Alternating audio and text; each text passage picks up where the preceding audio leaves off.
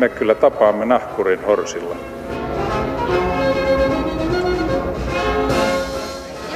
Mä sanoin, että minä juon nyt kahvia. Arvon mekin ansaitsemme Suomen maassa suuressa. Vaikei rienne riemuksemme leipämiesten maatessa. Laiho kasvaa kyntäjälle, arvo työnsä täyttäjälle. Näillä sanoilla alkaa Jaakko Juteinin 1800-luvun alussa sanoittama suomalainen kansan sävelmä ja kansakoululaulu. Tervetuloa maamikirjani pariin ja ottamaan selvää, onko suomalaisen ihmisen arvon määritelmä viimeisen 200 vuoden aikana muuttunut vai ei. Studiossa keskusteluvalmiudessa toivottavasti ovat sosiologi ja kansanedustaja Anna Kontula. Tervetuloa huomenta. Huomenta. Sekä kosmologi ja kansalaisaktivisti Syksy Räsänen. Tervetuloa. Kiitos kutsusta. Meillä on lähetysikkuna auki netissä, että jos haluatte tuottaa arvokkaita kommentteja tai kysymyksiä, niin sitä kautta se onnistuu. Ollaan machoja perinteisiä, aloitetaan naisesta. Anna, sä olet vasemmistopolitiikko, kansanedustaja ja monessakin mielessä kansalaisaktivisti. Olet tehnyt töitä seksialan ammattilaisten puolesta silloin, kun mm, liitto... Ja teen edelleen. Teet edelleen, vaikka liitto on nukuksissa tällä hetkellä virallisesti. Sä oot kirjoittanut tutkimuksia, raportteja prostituutiosta, ihmiskaupasta, harmaasta työmarkkinasta ja rasismista. Mikä on sun käsitys ihmisarvosta? Mikä se on? Ihmisoikeudet on vähän eri asia, niistä puhutaan kohta, mutta mikä, mitä sulla pitää olla, että tunnet itsesi arvokkaaksi? Mm. Mä ajattelen, että ihmisarvo on se juttu, joka motivoi meitä täällä olemiseen. Ihmisarvo ei tietenkään ole siinä mielessä universaali, että, että delfiinit tai marssilaiset olisi kovin kiinnostuneita ihmisarvosta, mutta jos ajatellaan ihmiskeskeisesti tätä maailmaa ja meidän olemisen mieltä, niin siinä ihmisarvo on tärkeällä paikalla. Ja ihmisarvo on ihmisen ja ihmisen mielekkään elämän korostamista sellaisella tavalla, että kyse ei ole yksistä toisen kustannuksella, vaan kaikista. Onko se sun mielestä luonnon ilmiö vai onko se konstrukti, ihmisten itse keksimä asia, että hei, meillä pitäisi olla semmoinen juttu kuin ihmisarvo?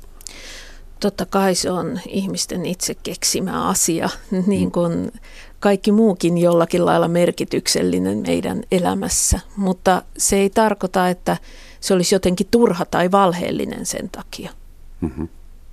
Suurin osa meille tärkeistä asioista, niin kuin rakkaus tai kunnia, on itse keksittyjä, ihmisten itse päissään keksimiä asioita ja siitä huolimatta niissä on meidän olemisen mieli. Päissään ihmiset keksivät rakkauden ja kunnian ja vaikka mitä muuta kivaa.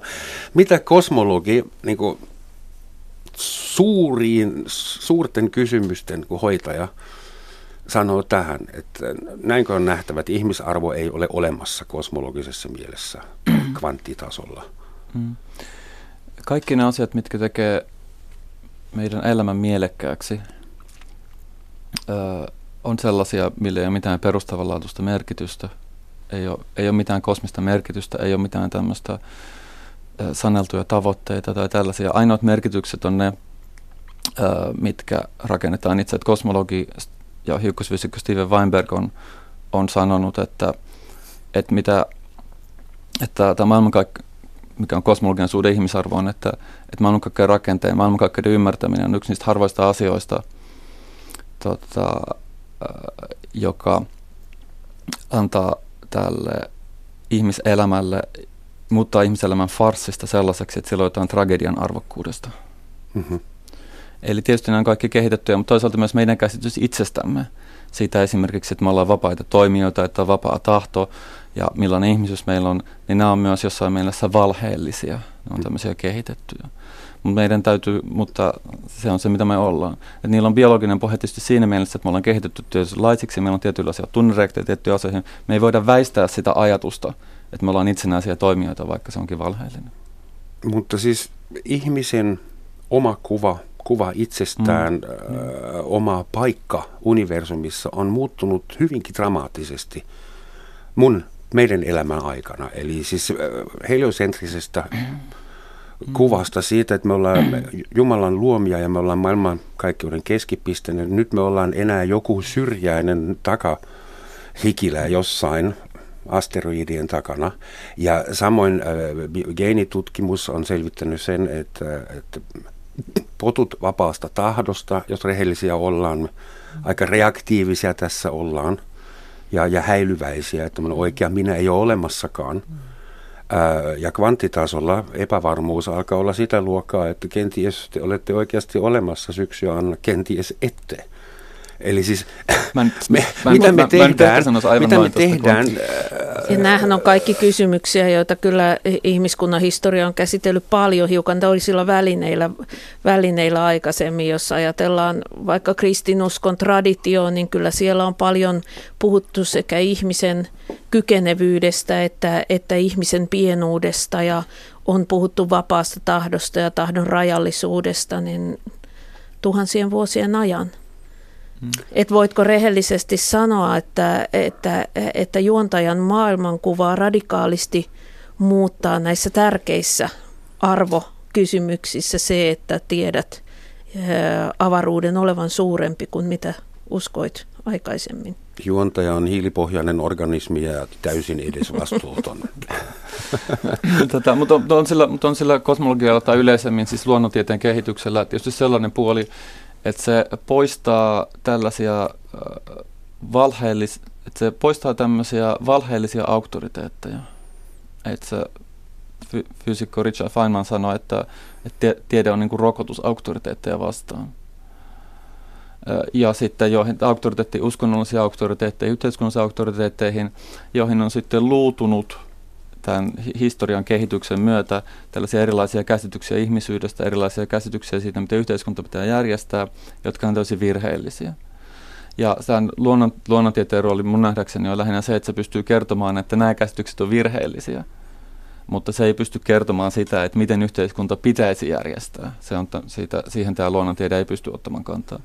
Mitä sitten tulee tähän tällaisiin kysymyksiin eh, kosmologiasta, ja maailmankaikkeuden menneisyydestä ja kohtalosta, niin, niin musta se on, niin siinä, se on tavallaan mielenkiintoista se, että esimerkiksi kun joskus ihmiset kysyy, ihmiset kysyy että mikä on niin maailmankaikkeuden lopullinen kohtalo. No me ei tiedetä, mutta yksi mahdollisuus on se, että maailmankaikkeus jatkaa laajenemistaan, mutta tähdet sammuu, ää, ja lopulta maailmankaikkeus on tyhjä ja, ja, ja pimeä kaikkialla. Ja tämä tuntuu niin kuin jotenkin masentavalta. Mutta tietysti silloin, kun tämä tapahtuu, niin ihmiskunta on kuollut sukupuuttoon jo kauan sitten. Ja joka tapauksessa me ja kaikki, mitä me tunnetaan, ja joka, jokainen henkilö, joka mm-hmm. me tunnetaan viimeistään 150 vuoden kuluttua jo, jo kuollut ja, ja kadonnut. Mutta se tuntuu merkityksellisiltä sen takia, että tämmöisiin kosmisiin tapahtumiin, jotka on täysin epäinhimillisiä, niin jotta niitä voi hahmottaa, jotta niitä voi ymmärtään, niin niitä peilaa sen inhimillisen kokemuksen kautta, ja sen takia ne tuntuu inhimillisesti, niin kuin, inhimillisesti merkityksellisiltä. Ja tässä mielessä, vaikkakaan ei siinä mielessä mikä on totuusarvo, mutta tässä mielessä niin se on jotain samaa uskonnon kanssa. Vaikuttaako tämä äh, täydellinen tieteellinen epävarmuus, kosminen, äh, ihmisten oman arvon tuntoon. Hmm. Koska keskiajalla en, en ollut siellä, mutta usein lukenut, että silloin ihmiset vissiin ihan oikeasti uskoi demoneihin ja, ja, ja kiirastuuleen ja, ja helvettiin. Aika monet Suomessakin uskoo niihin vieläkin. Mutta silloin ilmeisesti ihmisten äh, orientaatio hmm. elämässään oli helpompi. Oli vähemmän näitä vektoreita ja ne ei ollut niin käsittämättömän pitkiä joka suuntaan. Et niin toisaalta se miettiminen, että miten saada joka päivä leipää ja ehkä jotakin muutakin syötävää, niin vei huomattavasti enemmän aivokapasiteettia. Että ehkä, ehkä ne vektorit oli erilaisia, mutta hmm. mä en usko, että, että se oli vähemmän haasteellinen toimintaympäristö tai hahmottamisympäristö johtuen siitä, että ne ihan perustarpeiden tyydyttämisen kanssa jouduttiin painiin niin paljon, että hmm. ei ehditty miettiä, että onko se demoni mun – sisäinen vai ulkoinen. Niin. Jota, mä, täydell- mä puutun tuohon termiin täydellinen epävarmuus. Että epävarmuus on tietysti keskeinen asia, että tieteessähän ei kysymys varmuudesta, vaan siinä on kysymys epävarmuuden kartoittamisesta. Mutta, tota, mutta siinä mielessä tilanne on tietysti erilainen, että silloin kun yhteiskunta, yhteiskunnalliset muutokset on yhden ihmiselämän aikana pieniä, niin ne kysymykset, mitkä tulee, on hyvin erilaisia. Nyt yhteiskunta on viimeisen sadan, viimeisen 200 vuoden aikana muuttunut hyvin nopeasti, niin että joka sukupolvessa se maailma, minkä yksi sukupolvi, se kokemus, mikä yhdellä sukupolvella on, on erilainen kuin edellisen sukupolven. Ja se on totta, että siihen, että siihen liittyy tota, varmasti tällaisia uudenlaisia ää, epävarmuus, henkilökohtaisia, mm. henkilökohtaisia epävarmuus, ää, epävarmuustekijöitä, joita, joita, joita aiemmin ei ollut. Mutta mä jälleen näkisin tämän osittain, ei kokonaan, mutta osittain myös sen kautta, että siihen on myös liittynyt valtava tällaisten valheellisten ja sortavien järjestelmien ja uskomusten purkaminen. Ja silloin kun niitä puretaan ja ajatukset siirtyy uusille urille, niin se voi tietysti olla ahdistavaa ja tulee tämmöisiä, ää, ja t- tulee myös erilaisia tämmöisiä niin kuin taka, takaiskuja. Hmm. Ja sitten tiede voi korvata uskonnon. Että siihenkin voi suhtautua semmoisella vimmalla, että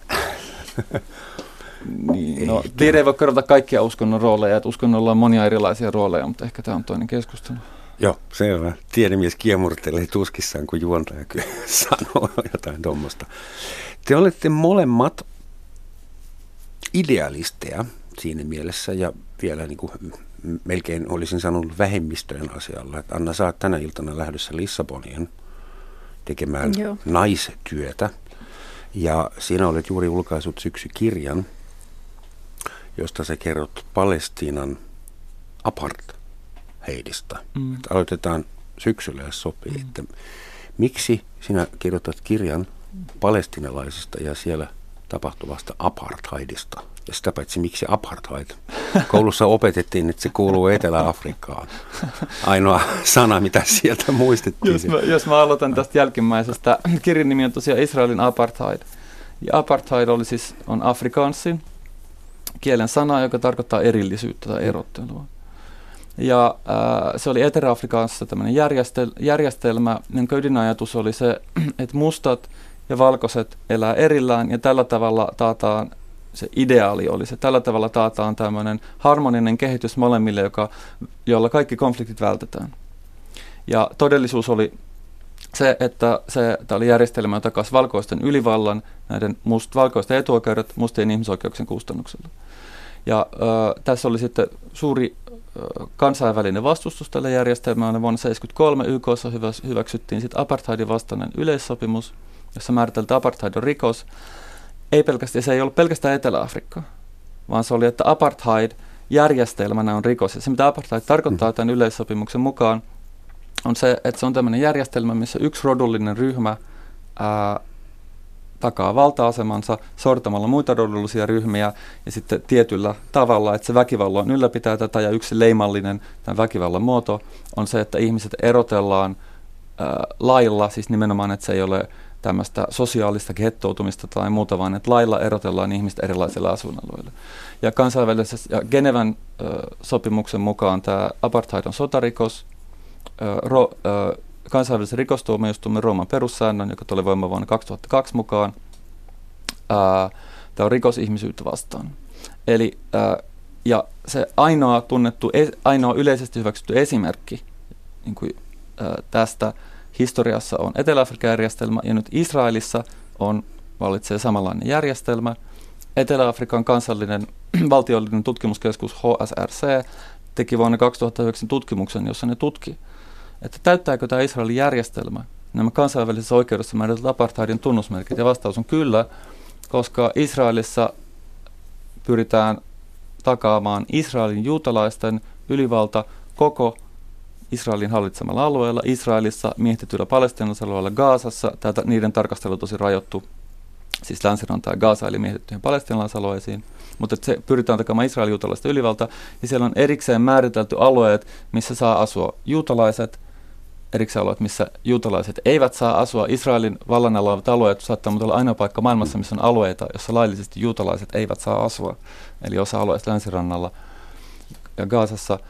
Ää, ja sitten alueita, jossa palestiinalaiset saavat asua, alueita, joissa palestiinalaiset eivät saa asua. Ja tämä, tämä problema on jo pitkään ollut sulle keskeisen tärkeä. saanko kysyä miksi? Joo. Miksi juuri, koska jos, niin, et, miksi sinä laitat itsesi likoon nimenomaan palestinalaisten eteen? Mm, tota, on, Kontulalaiset tarvitsisivat varmaan kanssa jonkun. Tota, on, on mahdotonta tehdä tota, aktivismin tekeminen varsinkin tämmöisenä niin kuin vapaaehtoistoimintana eikä työnä, on usein henkisesti raskasta, se vaatii panostautumista, se vaatii intohimoa, on mahdotonta rationaalisesti valita oman intohimonsa kohteita. Mutta mä voin sanoa, mikä on se historiallinen kulku, mikä on tuonut mut tähän Palestiinaan, joka on se, että ää, mä en ole aikoinaan ollenkaan poliittisesti kiinnostunut. Sitten kun oli nämä syyskuun 2001 terroriskut, mä että mä en ymmärtänyt, minkä takia nämä terroriskut tapahtui. Mistä se on kysymys? Mä rupesin lukemaan. Sitten yksi toinen, mikä vaikutti, oli, että yliopistolehdessä – oli Noam Chomskin esseitä, mä rupesin lukemaan aluksi, mä ajattelin, että tämähän on hullua. Sitten mä ajattelin, että tavallaan kuitenkin järkevää ja rupesin selvittämään, että mistä se on kysymys. Ja sitten 2002, kun mä muutin Iso-Britanniaan, niin tota, toi Irakin vallotuksen valmistelut oli hyvin pitkällä. Mä asuin Briteissä kolme vuotta ja oli erittäin politisoivaa asua tämmöisessä sotaa käyvässä vallotusmaassa. Ja silloin sitten mä rupesin olemaan äm, sitten se Irakin kysymys oli silloin keskeinen, että mä menin mielestuksia, annoin rahaa ja kirjoitin vetoomuksia, kävin suunnittelukokouksissa ja tällaista.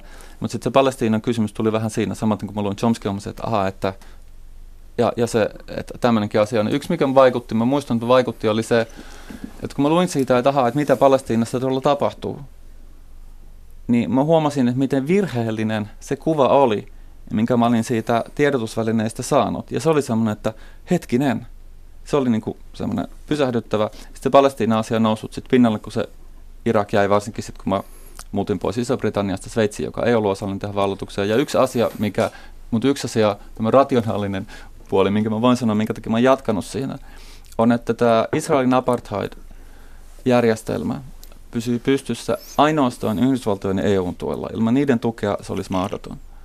Joten ratkaisun avaimet, tai ainakin osa ratkaisun avaimista, ei ole siellä – vaan ne on täällä. Ja myös se, että kun näkee, että kun Euroopassa on järjestäydytty tätä Israelin järjestelmää vastaan, kansalaisyhteiskunta on järjestäytynyt, niin nykyään Israelin hallituskin tunnustaa, että niiden suurin uhka tämän järjestelmän jatkumiselle on tämä kansainvälinen solidaarisuusliike, joka etenee ja tilanne muuttuu, mikä tarkoittaa, että tässä tämä toiminta on niin mielekästä. Ehkä, Ehkä pitäisi voisi... tehdä erillinen ohjelma Suomen ja Israelin suhteesta. Mm. Anteeksi. Mä haluan tuohon lisä, mm. lisätä vielä sen, että ensinnäkin se kysymys, että miksi tehdä aktivismia jonkun eteen, jonkun toisen eteen on ylipäätään hirveän ongelmallinen, koska maailmassa on aina loputon määrä vääryyksiä, joita sä et pysty ratkaiseen. Että ihminen on pieni ja sen on keskityttävä yhteen asiaan, jotta se ylipäätään pystyy olemaan osa ratkaisua jossakin kohtaa. Ja, ja ihmiset valitsee näitä, näitä hyvin erilaisten polkujen ja perusteiden kautta. Mutta Israel-Palestina-kysymys on sen takia erityisen tähdellinen, että se on myös maailmanpolitiikan tietyllä lailla semmoinen kuuma piste, että se mikä tapahtuu siellä vaikuttaa aina moneen muuhun paikkaan, että se on mm. myös fiksu valinta, jos haluaa jotenkin maksimoida omaa vaikutustaan. Niin, Syksy sanoi mun mielestä jotain vähintäänkin muistamisen arvoinen. On mahdotonta valita intohimonsa kohteita rationaalisesti. Mm-hmm millaisia intohimon kohteita, siis noin humanistina tai siis niin kuin maailmanparantajana sä näet, Anna, että et mist, mihin pitäisi katsoa Suomen sisällä, jos etsii ihmisiä, joiden ihmisarvo on huonossa kantimissa?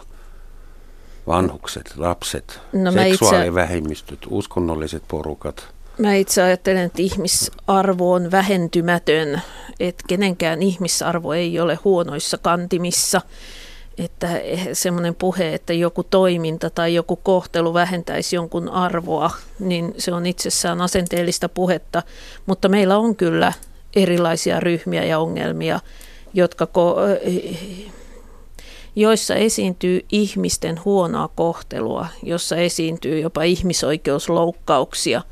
Ja, ja tota, siellä, missä, missä kärsimys on suuri, niin ehkä sinne, sinne haluaisi panostaa eniten. Mä en ehkä ole ihan niin intohimoi, intohimon mukaan kohteitani valitseva. Mulla on enemmänkin sellainen strategia, että yritän puhua näköä ja vaikuttaa siellä, missä on vähän toimijoita. Sen takia mä en osallistu lastensairaalan rakennustyöhön, koska siellä tuntuu olevan, olevan rahaa ja toimijoita pilvin pimein niin, että päät kolisee yhteen, vaan koitan keskittyä sellaisiin ryhmiin, joilla ei juurkaan ole resursseja ja joista juurikaan kukaan ei ole kiinnostunut. Sitten jos tällainen ryhmä nousee isomman porukan kiinnostuksen kohteeksi, niin sitten se tavallaan mun agendalla menee vähän Mitkä nämä ryhmät on, joita kukaan ei ole auttamassa, hoitamassa, katsomassa? No kyllä mun mielestäni ehkä, ehkä yksi tämmöinen suurin ryhmä on sellaiset lapset, joilla ei ole Suomen kansalaisuutta. Ja näitä on vähän eri statuksilla olevia ihmisiä sekä sellaisia, joilla on jollakin lailla kiikkerä oleskelulupa, että sitten sellaisia, jotka on kokonaan paperittomia. Et meillä on lastensuojelulaki lähtee, on hirveän vahva ja me ollaan allekirjoitettu lasten oikeuksien sopimus, mutta jotenkin käytännössä, viranomaiskäytännöissä ajatellaan, että jos ihmisellä ei ole Suomen kansalaisuutta, niin sen kohdalla ei näitä tarvitse noudattaa, vaikka lain mukaan pitäisikin noudattaa. Ei siellä meidän perustuslaissa lue, että nämä koskisivat Suomen kansalaisia, vaan ne koskee kaikkia Suomen lainkäyttöalueella olevia lapsia. Suomessa toimii yli 400 rekisteröityä uskonnollista yhdyskuntaa ja siellä kasvatetaan myös suomalaisia lapsia omien ohjeiden ja moraalijärjestelmien joo, mukaan. Että. Se on yksi iso problematiikka, josta me ei tiedetä paljon mitään, mutta se mitä me varmasti tiedetään on, että meillä on esimerkiksi lapsia, jotka asuu teltoissa tai henkilöautoissa. Ja vaikka perustuslaki takaa oikeuden käydä koulua, niin käytännössä sä et pääse kouluun, koska – ei sulla ole mahdollisuutta pysytellä yhdellä paikkakunnalla niin pitkään, että koulunkäynnistä tulisi mitään, tai jos onkin, niin sinne tarvitaan lääkärin tarkastus ja sulla ei ole pääsyä lääkäriin niin, että sä voisit saada sen lääkärin todistuksen sieltä. Niin kuin tämän tyyppisiä esteitä, ihan semmoisten perustavien asioiden, jos me ajatellaan, mitä lapselle kuuluu, niin kotia ja ruokaa ja suurin piirtein hygienia-asiat kuntoon, koulutus ja pääsy lääkäriin, niin nämä ihan perusjutut puuttuu osalta lapsista – Suomessa. Ja se on iso kysymys, se on ehdottomasti iso kysymys. Sitten on tietysti erilaiset sellaiset mm, melkoisen verraten pienet marginaaliryhmät, jotka on jollakin lailla lain suojattomia siinä mielessä joko, että he on itse joko syyllistynyt rikokseen, pieneen rikokseen ja sen takia pelkää turvautua viranomaisiin, taikka sitten he ei ole syyllistynyt mihinkään, mutta sen niin kuin viranomaisiin turvautumisen tiellä on joitakin esteitä tai viranomaiset ei ole kiinnostuneita heidän asioista. Ajatellaan esimerkiksi, meillä oli keissi muutama vuosi sitten, 50 taimaalaista marjanpoimijaa teki suomalaisten avustuksella rikosilmoituksen ihmiskaupasta ja syyttäjä päätti, että juttua ei parannettu tai kannata tutkia ilman, että se haastatteli yhtään näistä 50. Kysymys on kuitenkin yhdestä ehkä meidän rikoslain niin kuin ankarimmin rangaistusta rikoksesta ja syyttäjä näkemättä, keskustelematta potentiaalisten uhrien kautta saattoi tehdä päätöksen, että ei viitti, ei jaksa, ei kiinnosta. Miksi? Sä luulet, että sitä ei tutkittu? En, mä oletan, että kysymys oli siitä, että syyttäjä pelotti, että kun harva täällä osaa taimaata ja maksaa kauhean paljon ja ne ihmisetkin oli jo roudattu ulos maasta ja, ja tota, niin kauhean hankalaa, että on helpompi tehdä tämmöinen, niin kuin, mikä se rajoittamispäätös tai mikä se le, oikein nimitys sille nyt sitten onkaan. Toinen esimerkki, me ollaan parhaillaan tekemässä seksityöntekijöille turvasovellusta, testattiin sitä Helsingissä. Me saatiin haastattelu 16 kadulla lähinnä työskentelevältä seksityöntekijöiltä, joista 14 oli kohdannut Suomessa väkivaltaa ja yksi näistä oli ilmoittanut siitä poliisille. Ja kysymys ei ole mistään luunapeista, vaan oikeasta väkivallasta. Yksi 14 koki, että poliisi on jotenkin relevantti taho silloin, kun sä kohtaat Suomen kaduilla väkivaltaa, vakavaa väkivaltaa. Niin kyllähän jos se olet seksityöntekijä. Jos olet niin. seksityöntekijä. Niin. Ja osittain tässä on takana tietysti eh, näiden ihmisten lähtömaiden kokemukset poliisista, mutta myös se, että, että Suomen valtiolla ei ole tarjota kovin hyvää diiliä. Että se, että jos sä tuut EU-alueen ulkopuolelta ja käy ilmi, että sä oot myynyt seksiä, niin sut passitetaan rajalle saman tein, sen kummemmin kyselemättä saati, että sun asias millään lailla tutkittaisiin. Ja tota, se on aika iso ongelma, jos, jos ihmisillä ei tavallaan ole fyysisen turvansa suojaamiseksi mitään muuta mahdollisuutta kuin, niin kuin jonkinnäköinen vertaistuki ystäviltä ja ehkä sitten oma näppäryytensä ja terveen järjen käyttö. Oikeusvaltiossa se on, sen pitäisi mun mielestäni olla iso kysymys. Hyvät ihmiset, ja miksei huonotkin. Tämä on Yle, Radio 1, Romansatsin maamikirja, jossa tänään yritetään epätoivoisesti määritellä, että mikä on ihmisen arvo, eli ihmisarvo, ja millaisia ihmisoikeuksia mahdollisen ihmisarvon päälle voi rakentaa. Ja studiossa vieraina ovat Anna Kontula, sosiologia kansanedustaja ja Syksy Räsänen, kosmologia kansalaisaktivisti. Se on nyt kaksi titteliä per nuppi vain tänään. Mun tuli mieleen, jos mun pitäisi Suomen, Suomesta etsiä joku väestöryhmä, joka mun mielestä on, jonka ihmisarvoasiat eivät ole hyvällä mallilla, niin vanhukset. Heillä on koulutusta jo takana, heillä on lämmin kämppä, heillä on palvelut, heille tuodaan ruokaa ja he saavat rokotukset ja pääsyä terveydenhoitojärjestelmä, että kaikki nämä perusasiat, joita sä Anna äsken luettit, ne on periaatteessa olemassa, mutta tämä massiivinen kollektiivinen yksinäisyys, mun mielestä ihmisarvoon kuuluu Maslowin tarvihierarkian mukaan myös se, että pitää olla kavereita, pitää olla sosiaalinen sosiotooppi. Että ihminen, vaikka se olisi kuinka rikas ja terve ja, ja hyvin koulutettu mm. ja, ja vakuutettu, se on yksinäinen, niin ei Joo, ole tota, yksinäisiä meillä ei ole pelkästään vanhukset, mutta toki se on niin, myös niin. Vanhusten, vanhusten ongelma ja se on erityisen surullista sen takia, että se olisi aika helposti ratkaistavissa oleva ongelma. Me tehtiin Tampereella, Tampereella jossain vaiheessa sellaista, sellaisen yhdistyksen kuin sosiaaliasema XL, X alla sellaista työtä, että – me pyrittiin saattaan ihmisiä, jotka tarvitsivat apua ja joilla oli resursseja yhteen. Ja yksi ongelma, ongelmatyyppi, joka tuli usein vastaan, oli juurikin yksinäiset ihmiset. Yksinäiset ihmiset, joiden kyky liikkua oli jollakin lailla rajoitettu. Joko niin, että sä oot kiinni lapsessa ja routasäällä lokakuussa sä et pääse vaunuilla kovin kauas, tai sä olet liikuntarajoitteinen, tai jostakin muusta syystä sä oot niihin niihin meidän lähiöiden kanakoppeihin niin suljettu yksiksessä ja, ja, ja, ja tota, vailla ihmiskontakteja. Me ratkaistiin se yksinkertaisesti niin, että laitettiin taloyhtiön ilmoitustaululle ilmoitus, että tässä talossa on yksinäinen ihminen, joka kaipaa juttuja kahviseuraa. Löytyisikö täältä joku, jolla, joku toinenkin? Ja joka kerta me löydettiin joku. Et, et se, ei, se ei vaatinut rahaa, se ei vaatinut kauheasti, kauheasti edes ponnistusta niin kuin, äh, edes osa ratkaista tätä yksinäisyyttä jonkin verran. Hmm. Sitten jos olisi enemmän resursseja, niin voisi rakentaa semmoisia taloyhtiöitä, kortteleita, joissa olisi yhteisiä järkeviä tiloja. Ei siis sitä kerhohuonetta, joka on siellä kellarissa lukkojen takana ja kukaan ei tiedä, keneltä sen avaimen sinne saa, vaan sellaisia niin kuin helposti – lähestyttäviä, lähestyttäviä yleisiä oleskelutiloja, sehän ratkaisisi jo paljon. Et kysymys on paljon meidän säästä ja arkkitehtuurista myös. Me ollaan itse rakennettu yhteiskunta, joka mahdollistaa tai kannustaa yksinäisyyteen.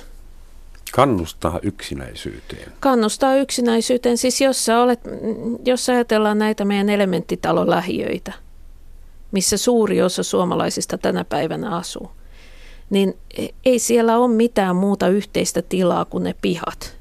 Ja Suomen säässä, niin suurimman osan vuodesta, niin ei siellä ole kiva siellä ulkona olla.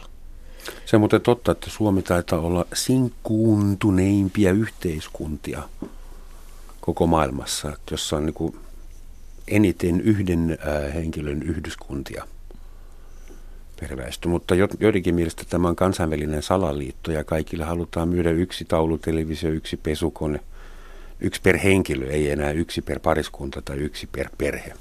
Näin voidaan maksimoida niin, mä oon itse naimisissa oleva ihminen, joka asuu mieluummin yksin siitä huolimatta, että, että parisuhteessa ei ole mitään ongelmia, koska musta on hienoa asua yksin.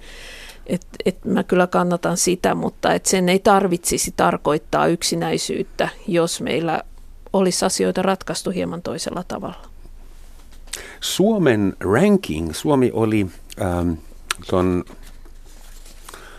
hetkinen, missä se oli? Suomi oli siellä viisi vielä vuonna 2012 Human Freedom Indexillä, eli semmoisella indeksillä, jolla mitataan henkilöiden, ihmisten vapautta sekä taloudellisesti että mielipide, että myös poliittisia vapauksia. Ja Suomi on tippunut kahden vuoden aikana sijasta viisi sijaan yhdeksän. Onko teillä joku teoria, mistä se voi johtua? Mitä Suomessa on tapahtunut, että ollaan tippunut sijalle yhdeksän, joka on edelleen tietysti aika hyvä, jos kaikkia maailman valtioita katsotaan. Mutta onko se joku trendi, liittyykö se esimerkiksi ää, pakolaisongelmatiikkaan? Niin. No siis muistaakseni tässä jotenkin, tai että viime aikoina monissa näissä meidän ranking-pudotuksissa on esiintynyt joko talouden kysymykset tai sitten jollakin lailla Suomen yleiseen ilmapiiriin liittyvät kysymykset. Talouden kysymyksillä mä tarkoitan taloudellisen eriarvoisuuden kasvua ja resurssien ohjautumista entistä eriarvoisemmin ja niin poispäin. Poliittisen ilmapiiriin liittyvillä kysymyksillä mä tarkoitan vihapuhe, vihapuhekeskustelua, ää, nyt viimeksi sananvapaus rankingissa näkyvää, näkyvää tätä Sipilä ylekohua, tämän tyyppisiä asioita. Nämä on ne, mitkä, mitkä mun nähdäkseni on viime aikoina useimmin noussut, noussut näissä kansainvälisissä arvioissa. Mutta muutos viidestä ysiin on niin pieni, että se voi vaan tarkoittaa, että jossakin muualla menee pikkusen paremmin. Että se ei mun mielestäni se ei, se ei sinällään merkkaa yhtään mitään yhtään mihinkään suuntaan. Et enemmän mä ihan katsoisin, että mitä tässä meidän yhteiskunnassa tapahtuu, miten ihmiset voi ja mikä asia menee mihinkin suuntaan. Et se on musta ihan riittävä arvio, arvio äh, niin pohja poliittisten arvioiden tekemiseen. Mitäs syksy ajattelet sekä aktivistin että ihmisen, että myös kosmologin ominaisuudessa siitä, että mikä on tunnelma Suomessa, trendi, mm. fiilis, jos sun pitäisi tehdä spektraadianalyysi kansakunnan tunnetilalle? No tota, mitään tieteellistä kommenttia mulla, mulla tähän ei ole. Mutta yksi sellainen asia, kun mä asuin, mä olin kahdeksan vuotta ulkomailla, että mä lähdin Iso-Britanniaan 2002 ja sitten mä tulin tänne Suomen 2010 kesällä takaisin. Niin ensinnäkin, että muutokset näkee aina selvemmin silloin, kun on itse poissa. Silloin, kun ne itse läsnä, että sitten on vaan se, on se käsitys siitä, mikä oli menneisyys ja sitten mikä on nykyisyys ja sitten ja miten se on muuttunut. Ja kun tuli 2010, niin se mua kyllä, siis järkytti se, miten äh, rasismi, äärimmäinen rasismi ei enää tämmöinen niin kuin jokapäiväinen rasismi, joka perustuu siihen, ettei ehkä, ettei ehkä ole, ettei tulla ajatelleeksi tai että on peritty rasistisia näkemyksiä, vaan tämmöinen äärimmäinen rasismi, miten laille levennyttä se on ja miten hyväksyttyä se on. Mä muistan, että yksi mä kävin katsomassa ylioppilasteatterin näytelmän Barbaarit silloin 2010, kun mä tulin takaisin. Ja siis se oli sellaista, se oli tämmöinen tota, pakolaisvastainen, äh, rodullistettujen vastainen tota, näytelmä, joka mun täytyy siis yhtään liioittelematta sanoa, että yhtä rasistista kamaa mä en nähnyt missään muualla kuin natsien pilapiirroksissa. Ja sitten se oli mielenkiintoista, mulla oli Hesarin arvostelun tässä, joka nyt ei ollut ylistävä, mutta se oli semmoinen, no näin ja näin. Mutta tämä rasismi ei ollut niinku relevanttia, että sitä ei kommentoitu millään tavalla. Ja tämä oli, ja tää oli semmoinen niin kuin aivan usko, tämä tuntuu musta aivan uskomattomalta. Mutta sitten sen jälkeen nyt kun on katsonut tätä ää, seitsemän vuotta, kun on asunut täällä, niin tilanne on kehittynyt vielä äärimmäisemmäksi, mutta nyt se niin kuin hivuttaisi, että joka päivä, joka viikko tapahtuu niin kuin jotain lisää. Niin kuin esimerkiksi nyt vaale, kuntavaaleissa oli suorastaan niin kuin, oli selvää, että jos on rodullistettu poliitikko, joka käy vaalikampanjaa. Niin joutuu kohtaamaan fyysistä häirintää. Että on kysymys, että Suomi on pitkään ollut sellainen maa, missä, missä kuka tahansa poliitikko voi käydä kaupassa ostamassa ää, sämpylän. Ja se on ihan normaalia, tai, poli- tai, tai, tai voi tavata poliitikon bussissa ja sanoa, että hei, tota, mitäs tässä nyt on. Ja nyt herää kysymys, että onko tämä enää kaikille poliitikoille mahdollista. Ja ja tämä ei ole, ja yllättävää siis ei ole, tai musta niin silmiinpistävää ei ole se, ainoastaan se, että poliitikot kohtaa tämmöistä fyysistä häirintää, että rodullistetut ihmiset, myös rodullistetut poliitikot, rodullistettu henkilö, riippumatta hänen asemastaan yhteiskunnassa kohtaa tällaista häirintää. Hmm. Vaan se, että tämä ei ole edes merkittävä kysymys, vaan se tätä annettuna, että nyt tähän on tultu. Ja, riippuma, ja jos ajattelee esimerkiksi tätä pakolaiskeskustelua, ja ajattelee siis tätä täysin sanoin kuvaamatonta kohtelua, mikä Suomella on, että Suomesta että Suomessa ylin poliittinen johto tähtää siihen, että ihmisiä lähetetään kuoleman vaaraan. En sano palautetaan, koska näitä ihmisiä lähetetään myös sellaisiin maihin, missä he eivät ole koskaan eläneet. Ja antaa tästä poliittista ohjeistusta maahanmuuttovirastolle, joka sitten toteuttaa näitä.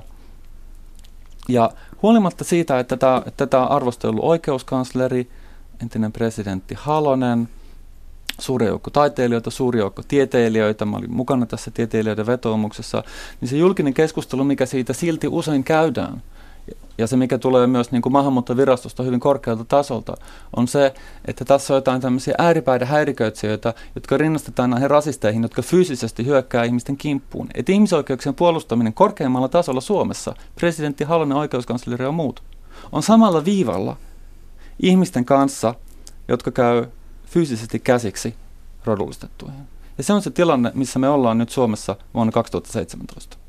Eli Suomi on menettänyt viattomuutensa ja raaistunut ja sillä tavalla länsi-eurooppalaistunut. Tai mitä, tämä oli aika tämmöinen dystooppinen Joo, kuva nyky-Suomesta. Anna, mitä joo, sä oot mieltä? Mä henkilökohtaisesti en ole, tämä poliitikkojen turvallisuus ei ole mulle niin,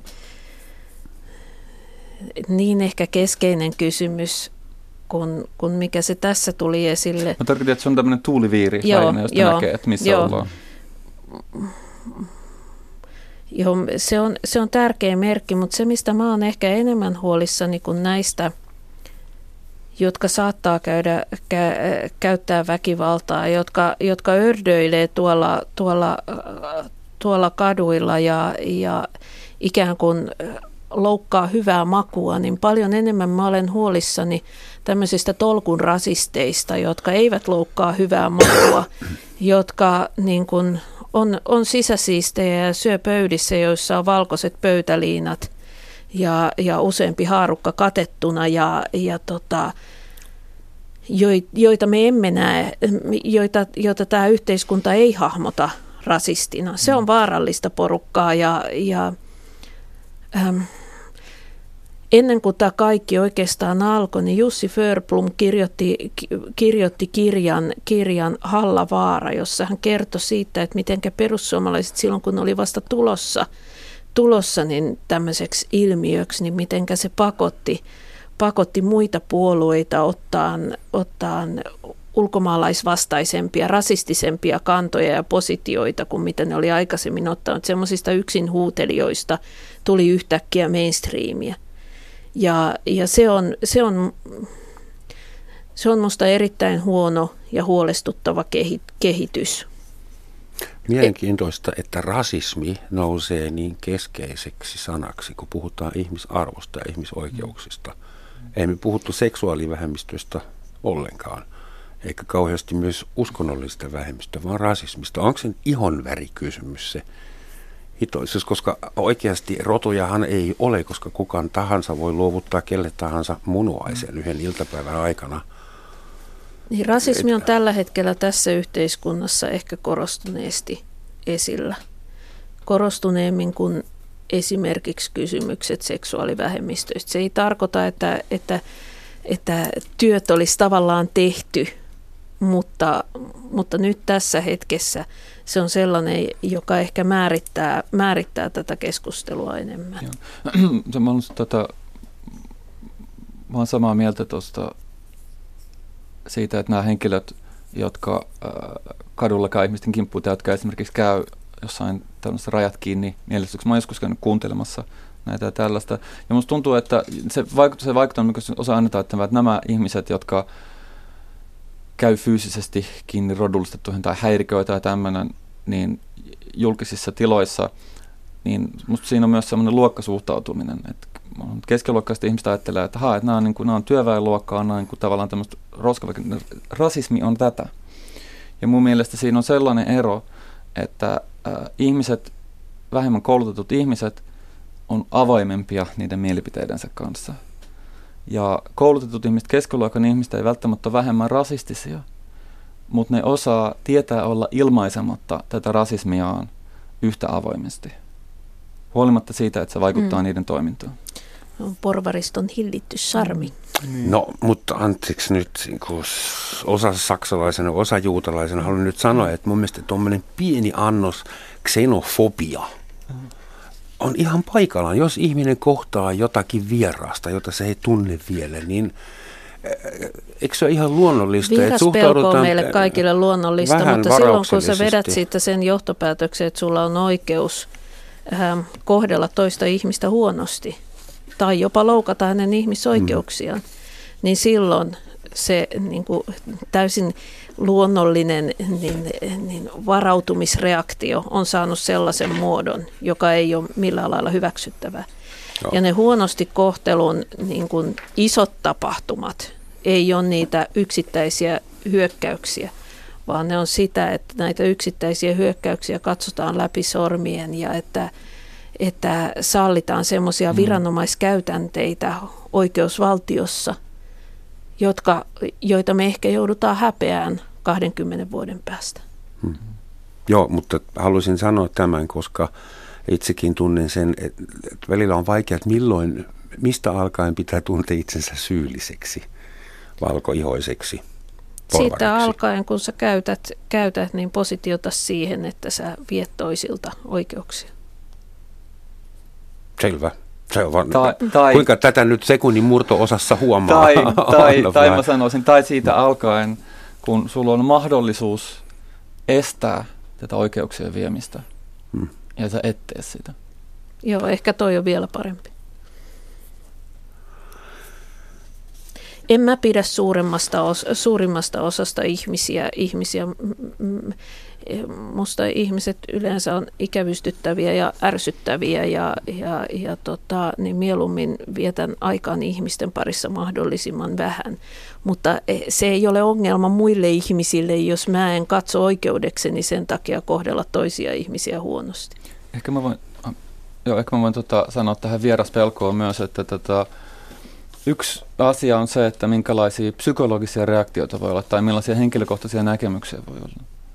Ja toinen kysymys, on, toinen kysymys on se, että millä tavalla nämä näkemykset institutionalisoidaan. Mm. Millä tavalla rakennetaan semmoisia instituutioita, semmoisia lakeja ja semmoisia käytäntöjä, jotka toteuttaa näiden pelkojen mukaista politiikkaa. Jos ajattelee Israel-Palestiinaa, niin Israelin järjestelmä on äärimmäinen, että siinä se koko järjestelmä on perustettu yhden etnisen ryhmän ylivallalle, joka asettaa myös tietysti tämän etnisen ryhmän jäsenet tiettyyn lokeroon ja jossa se lait ja käytännöt toteuttaa näitä asenteita. Ja se kysyt tota, aiemmin tästä, että miksi tota, Israel, miksei, miksi palestinalaiset, miksei kontulalaiset, niin myös Israelissa se, se järjestelmä on niin institutionalisoitunut ja se on myös niin sisäistetty israelijuutalaisten keskuudessa, että se mitä israelijuutalaiset toisen ajattelijat aina sanoo meille – kansainvälisille aktivisteille on, että muutos ei enää voi tulla Israelin sisältä, koska se institutionalisaatio ja se sisäistäminen on mennyt niin pitkälle.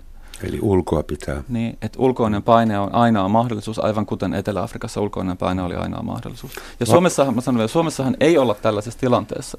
Suomessa tätä, tämä institutionalisaatio, ja tietysti Suomessa lähtökohta on averilla, Israelissa lähtökohtakin oli yli ryhmän ylivalta, ylivalta. mutta Suomessa paljon pienemmässä määrin tätä institutionalisointia kyllä tietysti näkyy, niin kuin esimerkiksi maahanmuuttovirasto on yksi esimerkki, se miten poliisi ää, toimii on toinen esimerkki, mutta tota, ja tämä institutionalisaatio on se ongelma, ei se, että minkälainen reaktio meillä yksilönä on. Hmm. Otetaan tähän kuulija kommentti. Make on sitä mieltä, ihmisen arvo, kaksoispiste, tehdä tuotavaa työtä, maksaa veroja, lisääntyä, olla osa yhteiskuntaa ja osallistua sen toimintaan sekä ylläpitää yhteiskuntaa omalta osaltaan. Tämä voisi olla zen buddhistisesta kirjoituksesta tai natsipuolueen kirjasta suoraan. Tähän sopii mihin vaan. Mutta heti tulee mieleen, tehdä tuotavaa työtä tulee Maken kommentissa ekana. Ja työttömyys on yksi mittari, jolla me aina mitataan yhteiskunnan, yhteiskuntiemme onnistumista ja epäonnistumista. Onko työlle annettu teidän mielestä liikaa merkitystä? No siis suomalaisessa yhteiskunnassa ehdottomasti meillä on semmoinen ei pelkästään työfetisismi, vaan palkkatyöfetisismi, joka tota, johtaa siihen, että ei riitä, että sä teet työtä, joka on jotenkin hyödyttää yhteisöä, vaan joka sekin on semmoinen, että, että kuinka pitkälle sitä voidaan pitää onnistuneen elämän mittana, vaan sen täytyy olla vielä vaihtosuhteessa rahaa vastaan tehtävää työtä jotta sä olisit jo jonkun arvonen muiden silmissä. Mutta sana fetisismi saa sen kuulostamaan jo melkein kivalta. niin, niin mutta siis...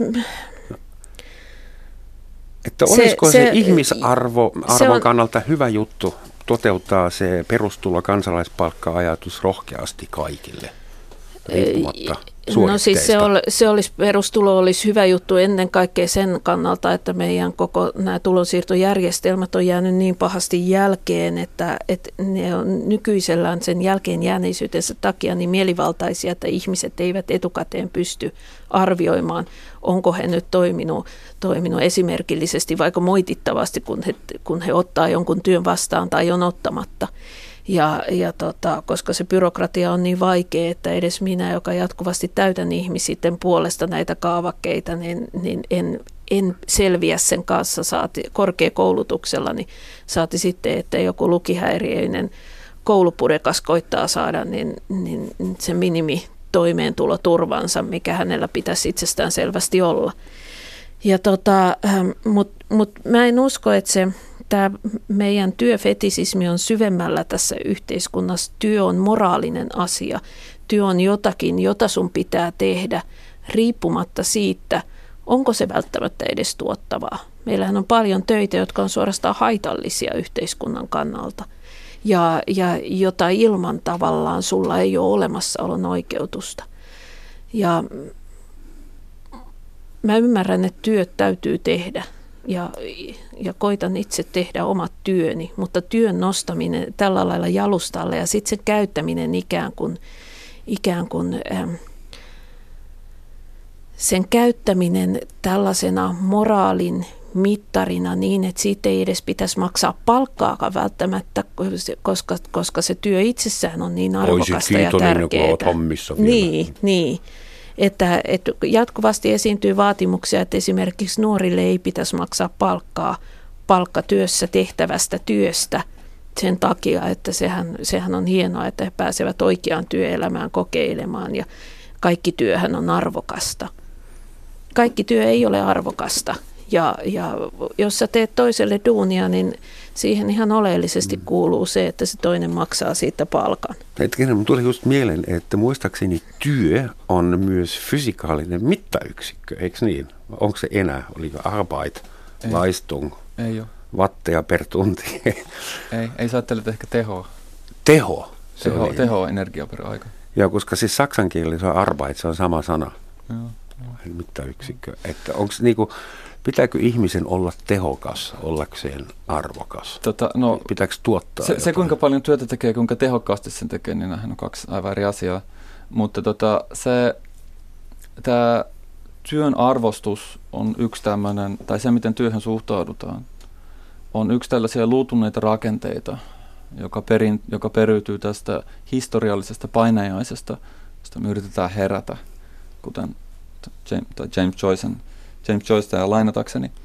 Koska aikoinaan ennen tätä, ennen nykyteknologiaa, sanotaan ennen, niin on totta, että lähes kaikkien yhteensä jäsenten tarvitsi tehdä työtä aivan vaan sen, ihan, siis aivan johtoporasta lukunottamatta, ihan vaan sen takia, että ihmisten perustarpeet tyydytettäisiin. Se ei tietenkin se ei tarkoittanut tosin sitä, miksi se on nykyään tullut, pitäisi tehdä työtä aina, että esimerkiksi talvella työ on aivan erilaista kuin kesällä tai sadonkorjuaikaa näin, että se oli myös kausittaista, mm. mutta ajatus se, että kaikki tekee työtä, kaikki tekee fyysisesti raskasta työtä, oli sellainen, mikä oli tälle yhteisölle välttämätöntä, että ainakin valtaosa tekee.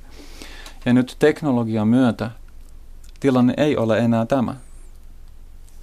Ja nyt, tämä, nyt ja teknologian kehitys avaa siis aivan nähtävissä olevassa tulevaisuudessa – äh, mahdollisuuden semmoiseen maailmaan, ensinnäkin, jossa kaikki voi elää ihmisarvoista elämää siinä mielessä, että niiden perustarpeet on tyydytetty, siinä mielessä, että niillä on puhdasta juomavettä, niillä on tarpeeksi ruokaa, niille ei ole, jatku, niille, niille ei ole jatkuvaa ongelmaa niiden niin kuin fyysisistä tarpeista. Sinä uskot siihen? Mä sanon, että se on, teknologia on mahdollistanut sen ensimmäistä kertaa. Mm-hmm. Koskaan aikaisemmin ihmiskunnan historiassa tällainen ei ole ollut mahdollista. Ja se mahdollistaa siirtymän sellaiseen maailmaan, missä ei ole nälänhätää, missä ei ole sotia, mm-hmm. missä kaikkien perustarpeet tyydytetään ja teknologian kautta tämä on mahdollista ilman, että on siis tietty määrä työtä, mikä pitää tehdä, mutta tämä työmäärä on paljon pienempi kuin se. Ja niihin riittää riittävästi idealisteja. Se, se työmäärä, se miten se järjestää on eri asia, mutta se työ, tehtävän työ, se, se, että tähän päästään, niin se tehtävän työn määrä, välttämättömän työn määrä on paljon pienempi kuin mikä on se työkapasiteetti mm. siinä koko väestössä.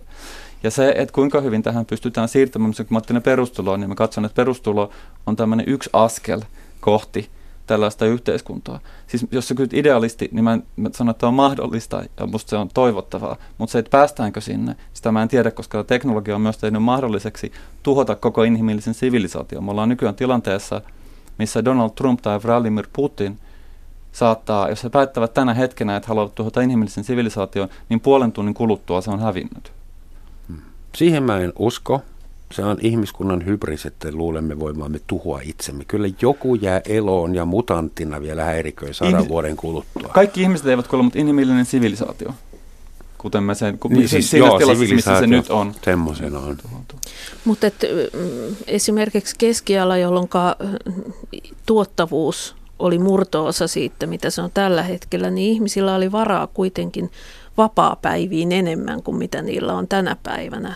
Suomi on rikkaampi kuin koskaan, se on tehokkaampi kuin koskaan. Me tuotetaan vaurautta, vaurautta ihan mielettömällä poverilla ja meillä keskustellaan siitä, että, että onko meillä varaa pitää edes näitä meidän nykyisiä vapaa-päiviä.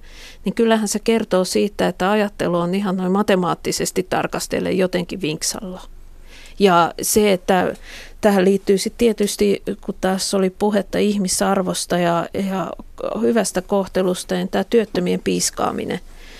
Se, että ihmiset saadaan pysymään työtelijäinä myös sellaisessa työssä, joka ei ole välttämättä heille itsesarvoisesti merkityksellistä, niin sehän vaatii sen, että muut vaihtoehdot tehdään niin kurjiksi, että ne on kurjimpia kuin se, että sä myyt työtäs, työtäs kahdeksan tuntia päivässä – päivässä niin, niin heikolla palkalla. Ja se tarkoittaa, että työttömänä olemisesta täytyy tehdä tosi kurjaa.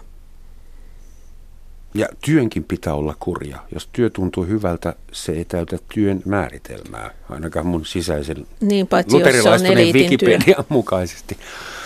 Arvon vieraat Syksy Räsänen ja Anna Kontula, tämän enempää emme ehdi nyt määritellä tai tutkia ihmisen arvoa ja arvokkuutta ja oikeuksia tällä planeetalla ja Suomen maassa. Suuret kiitokset, että kävitte täällä. Toivotan teille hyvää kesää, jos se joskus alkaisi ja arvokasta tulevaisuuteen. Mun on pakko sanoa syksy, kun mulla on sun alan ihminen studiossa. Live long and prosper. Kiitos samoin. Moi. Moi.